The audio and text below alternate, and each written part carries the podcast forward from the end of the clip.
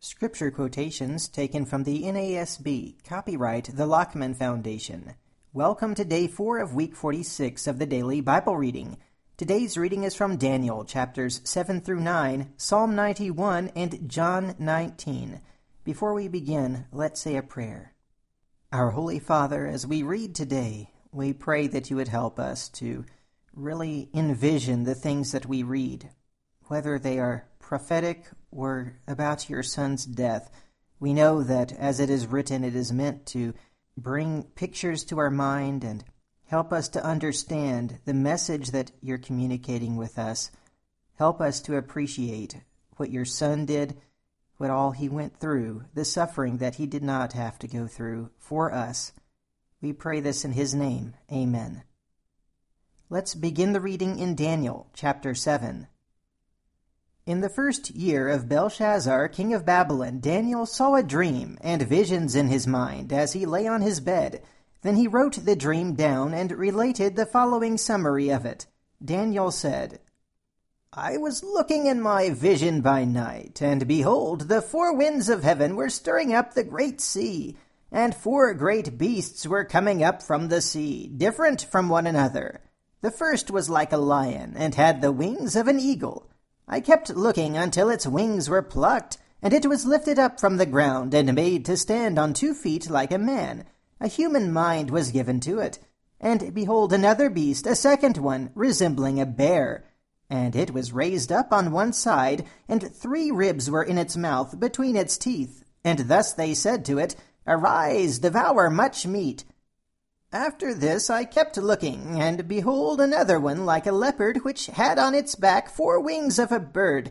The beast also had four heads, and dominion was given to it. After this I kept looking in the night visions, and behold a fourth beast, dreadful and terrifying, and extremely strong, and it had large iron teeth. It devoured and crushed, and trampled down the remainder with its feet, and it was different from all the beasts that were before it, and it had ten horns. While I was contemplating the horns, behold, another horn, a little one, came up among them, and three of the first horns were pulled out by the roots before it. And behold, this horn possessed eyes like the eyes of a man, and a mouth uttering great boasts. I kept looking until thrones were set up, and the Ancient of Days took his seat. His vesture was like white snow, and the hair of his head like pure wool. His throne was ablaze with flames, its wheels were a burning fire. A river of fire was flowing and coming out from before him. Thousands upon thousands were attending him, and myriads upon myriads were standing before him. The court sat, and the books were opened. Then I kept looking because of the sound of the boastful words which the horn was speaking. I kept looking until the beast was slain, and its body was destroyed and given to the burning fire. As for the rest of the beasts, their dominion was taken away, but an extension of life was granted to them for an appointed period of time. I kept looking in the night visions, and behold, with the clouds of heaven, one like a son of man was coming, and he came up to the Ancient of Days, and was presented before him. And to him was given dominion, glory, and a kingdom, that all the peoples, nations, and men of every language might serve him. His dominion is an everlasting dominion which will not pass away, and his kingdom is one which will not be destroyed. As for me, Daniel, my spirit was distressed within me, and the visions in my mind kept alarming me. I approached one of those who were standing by, and began asking him the exact meaning of all this. So he told me, and made known to me the interpretation of these things. These great beasts, which are four in number, are four kings who will arise from the earth, but the saints of the highest one will receive the kingdom and possess the kingdom forever, for all ages to come. Then I desired to know the exact meaning of the fourth beast, which was different from all the others, exceedingly dreadful, with its teeth of iron and its claws of bronze, and which devoured, crushed, and trampled down the remainder with its feet and the meaning of the ten horns that were on its head, and the other horn which came up, and before which three of them fell, namely that horn which had eyes and a mouth uttering great boasts, and which was larger in appearance than its associates. I kept looking, and that horn was waging war with the saints and overpowering them until the Ancient of Days came, and judgment was passed in favor of the saints of the Highest One, and the time arrived when the saints took possession of the kingdom. Thus he said, The fourth beast will be a fourth kingdom on the earth, which will be different from all the other kingdoms, and will devour the whole earth, and tread it down and crush it. As for the ten horns, out of this kingdom ten kings will arise, and another will arise after them, and he will be different from the previous ones, and will subdue three kings. He will speak out against the Most High, and wear down the saints of the Highest One, and he will intend to make alterations in times and in law, and they will be given into his hand for a time, times, and half a time. But the court will sit for judgment, and his dominion will be taken away, annihilated, and destroyed forever. Then the sovereignty, the dominion, and the greatness of all the kingdoms under the whole heaven will be given to the people of the saints of the highest one. His kingdom will be an everlasting kingdom, and all the dominions will serve and obey him. At this point, the revelation ended. As for me, Daniel, my thoughts were greatly alarming me, and my face grew pale, but I kept the matter to myself. Chapter 8 In the third year of the reign of Belshazzar the king, a vision appeared to me, Daniel, subsequent to the one which appeared to me previously. I looked in the vision, and while I was looking, I was in the citadel of Susa, which is in the province of Elam. And I looked in the vision, and I myself was beside the Ulai canal. Then I lifted my eyes and looked, and behold, a ram which had two horns was standing in front of the canal. Now the two horns were long, but one was longer than the other, with the longer one coming up last. I saw the ram butting westward, northward, and southward, and no other beasts could stand before him, nor was there anyone to rescue from his power, but he did as he pleased, and magnified himself. While I was observing, behold, a male goat was coming from the west over the surface of the whole earth without touching the ground, and the goat had a conspicuous horn between his eyes. He came up to the ram that had the two horns, which I had seen standing in front of the canal, and rushed at him in his mighty wrath. I saw him come beside the ram, and he was enraged at him, and he struck the ram and shattered his two horns, and the ram had no strength to withstand him. So he hurled him to the ground and trampled on him, and there was none to rescue the ram from his power. Then the male goat magnified himself exceedingly. But as soon as he was mighty, the large horn was broken, and in its place there came up four conspicuous horns toward the four winds of heaven. Out of one of them came forth a rather small horn, which grew exceedingly great toward the south, toward the east, and toward the beautiful land. It grew up to the host of heaven, and caused some of the host and some of the stars to fall to the earth, and it trampled them down. It even magnified itself to be equal with the commander of the host, and it removed the regular sacrifice from him, and the place of his sanctuary was thrown down. And on account of transgression, the host will be given over to the horn, along with the regular sacrifice, and it will fling truth to the ground, and perform its will and prosper. Then I heard a holy one speaking, and another holy one said to that particular one who was speaking, How long will the vision about the regular sacrifice apply, while the transgression causes horror, so as to allow both the holy place and the host to be trampled? He said to me, For two thousand three hundred evenings and mornings, then the holy place will be properly restored. When I, Daniel, had seen the vision, I sought to understand it, and behold, standing before me was one who looked like a man. And I heard the voice of a man between the banks of Ulai, and he called out and said, Gabriel, give this man an understanding of the vision. So he came near to where I was standing, and when he came I was frightened and fell on my face. But he said to me, Son of man, understand that the vision pertains to the time of the end. Now while he was talking with me, I sank into a deep sleep with my face to the ground, but he touched me and made me stand upright. He said, Behold, I am going to let you know what will occur at the final period of the indignation, for it pertains to the appointed time of the end. The ram which you saw with the two horns represents the kings of Media and Persia. The shaggy goat represents the kingdom of Greece, and the large horn that is between his eyes is the first king. The broken horn and the four horns that arose in its place represent four kingdoms which will arise from his nation, although not with his power. In the latter period of their rule, when the transgressors have run their course, a king will arise, insolent and skilled in intrigue. His power will be mighty, but not by his own power, and he will destroy to an extraordinary degree, and prosper and perform his will. He will destroy mighty men and the holy people, and through his shrewdness he will cause deceit to succeed by his influence, and he will magnify himself in his heart, and he will destroy many while they are at ease. He will even oppose the Prince of Princes, but he will be broken without human agency. The vision of the evenings and mornings which has been told is true, but keep the vision secret, for it pertains to many days in the future. Then I, Daniel, was exhausted and sick for days. Then I got up again and carried on the king's business, but I was astounded at the vision, and there was none to explain it.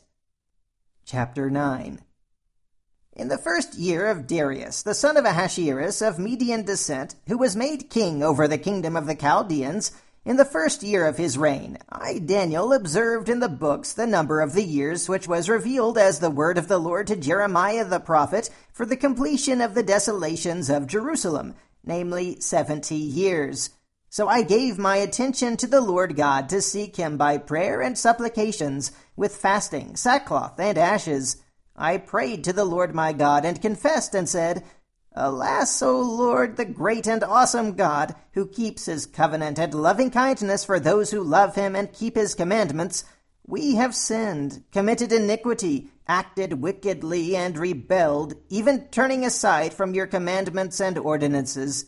Moreover, we have not listened to your servants the prophets, who spoke in your name to our kings, our princes, our fathers, and all the people of the land. Righteousness belongs to you, O Lord, but to us open shame, as it is this day.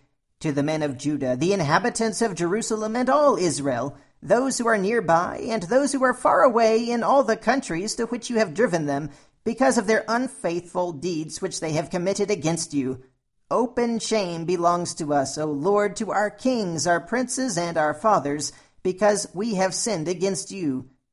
To the Lord our God belong compassion and forgiveness, for we have rebelled against him, nor have we obeyed the voice of the Lord our God to walk in his teachings which he set before us through his servants the prophets. Indeed, all Israel has transgressed your law and turned aside, not obeying your voice. So the curse has been poured out on us, along with the oath which is written in the law of Moses the servant of God, for we have sinned against him. Thus he has confirmed his words which he had spoken against us and against our rulers who ruled us, to bring on us great calamity. For under the whole heaven there has not been done anything like what was done to Jerusalem. As it is written in the law of Moses, all this calamity has come on us. Yet we have not sought the favor of the Lord our God by turning from our iniquity and giving attention to your truth. Therefore the Lord has kept the calamity in store and brought it on us, for the Lord our God is righteous with respect to all his deeds which he has done, but we have not obeyed his voice. And now, O Lord our God, who have brought your people out of the land of Egypt with a mighty hand, and have made a name for yourself, as it is this day, we have sinned, we have been wicked. O Lord, in accordance with all your righteous acts, let now your anger and your wrath turn away from your city Jerusalem, your holy mountain, for because of our sins and the iniquities of our fathers, Jerusalem and your people have become a reproach to all those around us. So now, our God, listen to the prayer of your servant and to his supplications, and for your sake, O Lord, let your face shine on your desolate sanctuary.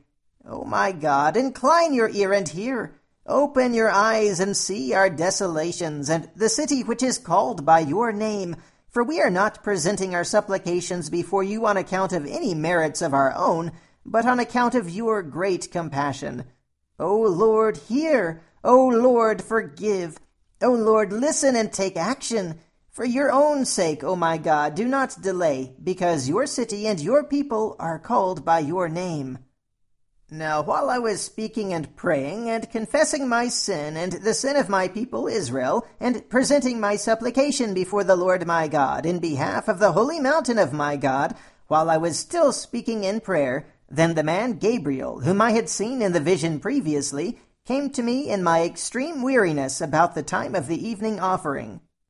He gave me instruction and talked with me and said, O Daniel, I have now come forth to give you insight with understanding. At the beginning of your supplications the command was issued, and I have come to tell you, for you are highly esteemed. So give heed to the message and gain understanding of the vision. Seventy weeks have been decreed for your people and your holy city to finish the transgression, to make an end of sin, to make atonement for iniquity, to bring in everlasting righteousness, to seal up vision and prophecy, and to anoint the most holy place. So you are to know and discern that from the issuing of a decree to restore and rebuild Jerusalem until Messiah the Prince, there will be seven weeks and sixty two weeks. It will be built again with plaza and moat, even in times of distress. Then after the sixty two weeks the Messiah will be cut off and have nothing, and the people of the prince who is to come will destroy the city and the sanctuary, and its end will come with a flood, even to the end there will be war. Desolations are determined. And he will make a firm covenant with the many for one week, but in the middle of the week he will put a stop to sacrifice and grain offering, and on the wing of abominations will come one who makes desolate, even until a complete destruction, one that is decreed, is poured out on the one who makes desolate. Now let's read Psalm 91. He who dwells in the shelter of the Most High will abide in the shadow of the Almighty. I will say to the Lord, My refuge and my fortress, my God in whom I trust. For it is he who delivers you from the snare of the trapper and from the deadly pestilence. He will cover you with his pinions, and under his wings you may seek refuge. His faithfulness is a shield and bulwark. You will not be afraid of the terror by night, or of the arrow that flies by day, of the pestilence that stalks in darkness, or of the destruction that lays waste at noon. A thousand may fall at your side, and ten thousand at your right hand, but it shall not approach you. You will only look on with your eyes and see the recompense of the wicked. For you have made the Lord my refuge, even the Most High your dwelling place. No evil will befall you, nor will any plague come near your tent. For he will give his angels charge concerning you to guard you in all your ways. They will bear you up in their hands, that you do not strike your foot against a stone. You will tread upon the lion and cobra, the young lion and the serpent you will trample down. Because he has loved me, therefore I will deliver him. I will set him securely on high, because he has known my name. He will call upon me, and I will answer him. I will be with him in trouble. I will rescue him and honor him. With a long life I will satisfy him, and let him see my salvation. Now let's read John 19. Pilate then took Jesus and scourged him. And the soldiers twisted together a crown of thorns and put it on his head, and put a purple robe on him, and they began to come up to him and say, Hail, King of the Jews! and to give him slaps in the face. Pilate came out again and said to them, Behold, I am bringing him out to you, so that you may know that I find no guilt in him. Jesus then came out, wearing the crown of thorns and the purple robe. Pilate said to them, Behold the man! So when the chief priests and the officers saw him, they cried out, saying, Crucify! Crucify! Pilate said to them, Take him yourselves and crucify him, for I find no guilt in him. The Jews answered him, We have a law, and by that law he ought to die, because he made himself out to be the Son of God. Therefore, when Pilate heard this statement, he was even more afraid, and he entered into the praetorium again and said to Jesus, Where are you from? But Jesus gave him no answer. So Pilate said to him, You do not speak to me. Do you not know that I have authority to release you, and I have authority to crucify you? Jesus answered, You would have no authority over me unless it had been given you from above. For this reason, he who delivered me to you has the greater sin. As a result of this, Pilate made efforts to release him but the Jews cried out, saying, If you release this man, you are no friend of Caesar. Everyone who makes himself out to be a king opposes Caesar. Therefore, when Pilate heard these words, he brought Jesus out and sat down on the judgment seat at a place called the pavement, but in Hebrew, Gabbatha. Now it was the day of preparation for the Passover. It was about the sixth hour. And he said to the Jews, Behold your king. So they cried out, Away with him! Away with him! Crucify him! Pilate said to them, Shall I crucify your king? The chief priests answered, We have no king but Caesar. So he then handed him over to them to be crucified. They took Jesus, therefore, and he went out bearing his own cross to the place called the place of a skull, which is called in Hebrew Golgotha. There they crucified him, and with him two other men, one on either side, and Jesus in between. Pilate also wrote an inscription and put it on the cross. It was written, Jesus, the Nazarene, the King of the Jews. Therefore many of the Jews read this inscription, for the place where Jesus was crucified was near the city, and it was written in Hebrew, Latin, and in Greek. So the chief priests of the Jews were saying to Pilate, Do not write, the King of the Jews, but that he said, I am King of the Jews. Pilate answered, What I have written, I have written. Then the soldiers, when they had crucified Jesus, took his outer garments and made four parts, a part to every soldier, and also the tunic. Now the tunic was seamless, woven in one piece. So they said to one another, Let us not tear it, but cast lots for it, to decide whose it shall be. This was to fulfill the scripture, They divided my outer garments among them, and for my clothing they cast lots. Therefore the soldiers did these things. But standing by the cross of Jesus were his mother, and his mother's sister, Mary, the wife of Clopas, and Mary Magdalene. When Jesus saw his mother and the disciple whom he loved standing nearby, he said to his mother, Woman, behold your son. Then he said to the disciple, Behold your mother. From that hour the disciple took her into his own household. After this, Jesus, knowing that all things had already been accomplished to fulfill the Scripture, said, I am thirsty. A jar full of sour wine was standing there, so they put a sponge full of the sour wine upon a branch of hyssop and brought it up to his mouth. Therefore, when Jesus had received the sour wine, he said, It is finished. And he bowed his head and gave up his spirit. Then the Jews, because it was the day of preparation, so that the bodies would not remain on the cross on the Sabbath, for that Sabbath was a high day, asked Pilate that their legs might be broken and that they might be taken away. So the soldiers came and broke the legs of the first man and of the other who was crucified with him. But coming to Jesus, when they saw that he was already dead, they did not break his legs. But one of the soldiers pierced his side with a spear, and immediately blood and water came out. And he who has seen has testified, and his testimony is true and he knows that he is telling the truth, so that you also may believe. For these things came to pass to fulfill the scripture, Not a bone of him shall be broken. And again another scripture says, They shall look on him whom they pierced.